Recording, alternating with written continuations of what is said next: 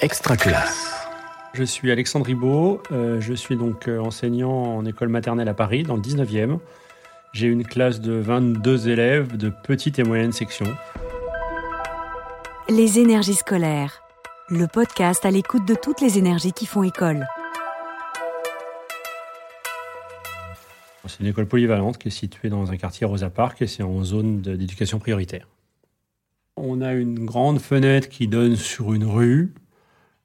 Voilà, on aperçoit quand même deux arbres quelques arbres, euh, voilà, typiquement parisiens. euh, voilà, on est quand même dans un quartier qui est assez urbain. C'est une zone euh, qui était séparée de Paris par des entrepôts qui ont été rasés. Pendant d'une dizaine d'années, voire plus, il n'y avait rien. À part cette barre d'immeuble qui est juste à côté de l'école, où habitent tous les enfants de, l'école. Comme tous les jeudis, on était dehors ce matin. Alors le dehors, pour nous, c'est le square d'à côté, qui au départ n'est pas un square que les parents apprécient beaucoup, parce que c'est un square euh, pas forcément bien fréquenté le soir. Bon, voilà, faute de mieux, on a été dans ce square, et finalement, ce square, il est super. On a trouvé un arbre qu'on peut escalader, on a tout un taillis de- d'arbres dans lequel on peut passer. euh, il y a finalement une énorme diversité de, de végétaux. Euh, il y a tout un parterre aussi de fleurs qui est changé régulièrement par les jardiniers. Euh, enfin voilà. Ce qui m'a incité à démarrer cette pratique de la classe dehors, c'est la lecture d'un livre de Moïna Fauché de la Vigne. Puis ça a déclenché quelque chose d'important chez moi, où j'ai compris que c'était la classe dehors, c'était pas une lubie euh, euh, de développement durable ou d'écologie et tout ça, ce qui, ce qui aurait pu être en phase avec mes valeurs, mais j'ai l'impression que c'était un besoin essentiel de l'enfant. Et là, le besoin d'être dehors, c'est plus du tout un réflexe que les jeunes aujourd'hui ont. La principale cause, il y a les écrans évidemment, mais la principale cause, c'est la crainte des parents. Avoir euh, leurs enfants être dehors, ils préfèrent les avoir euh, tranquillement à la maison, euh, devant un écran, mais en tout cas, à la maison, ils ont une, une impression de sécurité comme ça. Les premières choses qu'on observe quand on est dehors, c'est déjà une énorme sensation de bien-être et d'apaisement. Pour les élèves, évidemment, mais aussi pour les enseignants.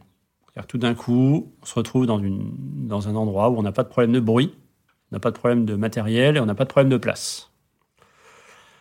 Le deuxième, chose qu'on va vite observer, c'est un une cohésion de classe qui se crée.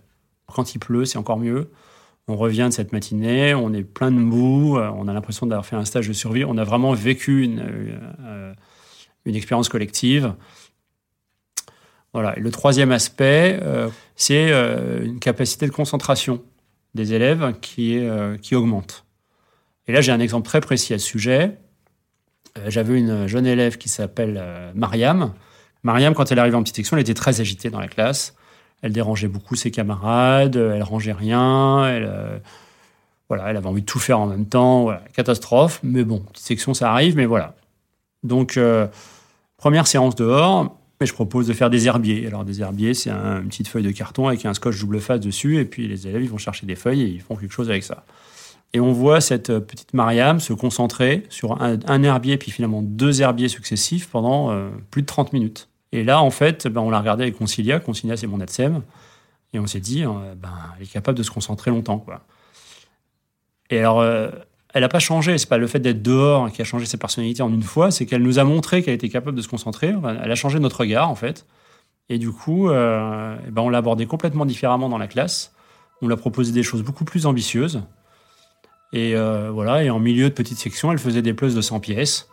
Elle passait trois quarts d'heure sur ses peintures à faire des choses très colorées, très longues. Euh, je pense que ça a vraiment changé son année.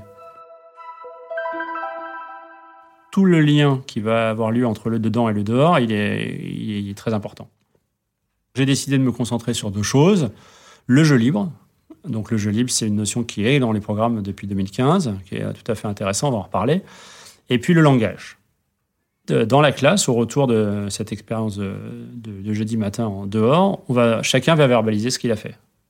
Ils me font une phrase qui commence par ce matin en forêt, j'ai. Voilà. Et puis j'ai noté toutes ces phrases toute l'année. Ça m'a permis quand même de constater que en fin d'année, les phrases étaient quand même beaucoup plus longues qu'au début. J'imagine qu'il n'y a pas que le dehors qui a joué là-dessus. Évidemment, ils ont grandi, on a fait d'autres choses dans la classe qui fait que voilà. Mais il y a du langage qui s'est créé. On est parfois revenu sur des phrases qu'avait dit un tel. Euh, ah, tu te souviens, tu avais dit que tu avais fait un câlin à l'arbre, par exemple. Donc, euh, est-ce que tu as fait un câlin à l'arbre cette fois-ci? Voilà. Après, j'ai enregistré ça en mettant des fiches, euh, j'ai appelé des, des, photos action, où on voit un enfant en action. Et dessous, c'est marqué, eh ben voilà, Malio est en train de, et Malio fait un câlin à l'arbre. Voilà. les photos action, ça marche très bien parce que ça leur, donne aussi des idées de ce qu'ils vont faire la prochaine fois. Donc, je prends l'exemple du câlin à l'arbre, mais typiquement, c'est vrai que la fois d'après, j'ai des élèves qui sont allés faire un câlin à l'arbre. Ils n'avaient pas pensé tout en me disant je fais un câlin à l'arbre. Prendre des risques pour grandir, ça veut tout dire. C'est-à-dire que ça veut tout dire, et c'est aussi ce qui est complexe dans cette pédagogie, dans cette pratique, culturellement. C'est-à-dire que, j'en parlais tout à l'heure, les parents aujourd'hui ont, la crainte de voir leurs enfants dehors. Et puis on est dans une société où il faut absolument maîtriser tous les risques. Mais essayer de ne pas prendre de risques, c'est à long terme euh, faire beaucoup plus de, de, tort à la société, aux enfants, que, que d'essayer de ne pas en prendre. Et euh, il ne s'agit pas de prendre des risques, il s'agit que l'enfant, l'élève, il, sache lui-même qu'est-ce que c'est qu'un danger. Il sache lui-même que, voilà, moi et mes enfants, mes élèves, pardon, euh, ils grimpent à l'arbre. Euh, bon, ben l'enfant, personne n'est jamais tombé de l'arbre. Euh, ils savent, ils jouent avec des bâtons. Moi, autour de moi, j'ai assez peu de gens qui ont un œil crevé parce qu'ils se sont fait, ils sont fait crever l'œil par un bâton quand ils étaient jeunes. Donc, c'est quand même assez rare. Euh, mais j'ai beaucoup plus de bobos le jeudi après-midi dans les cours de récréation. Bon. Enfin voilà, être capable d'accepter les risques, c'est aussi être capable de faire confiance, euh, faire confiance à l'enfance, faire confiance à l'enfant. Et je trouve que c'est intéressant aussi dans la pratique du jeu libre, c'est qu'à un moment donné, on, on, lâche la, on lâche un peu prise et on, voilà, on suggère à l'enfant d'apprendre par lui-même, d'aller chercher ce dont il a besoin. Voilà. Après, l'enseignant, il a un vrai rôle hein, dans ce jeu libre, de verbaliser, d'en faire un apprentissage, mais voilà, on lui fait confiance. Quand je leur ai dit la première séance cette année, ça m'a plus surpris cette année que l'année dernière encore, mais je leur ai dit, euh, vous avez le droit de jouer avec un bâton et de grimper à l'arbre. Ils m'ont vraiment fait répéter, ils y croyaient pas. Ils m'ont regardé avec des grands yeux, voilà. Et j'ai compris que cette liberté, ils l'avaient pas même avec leurs parents. Donc euh, voilà, et cette liberté-là, euh, si l'enfant ne l'a jamais, il peut pas se construire complètement. Là, il se construit pleinement parce qu'il a cette liberté, qu'il va devoir faire des choix, qu'il va devoir apprendre à maîtriser son corps, ses risques, etc. Qui, en plus, il est dans la nature, donc le corps est entièrement mis à, mis contribution. Donc sortons. Du mois de septembre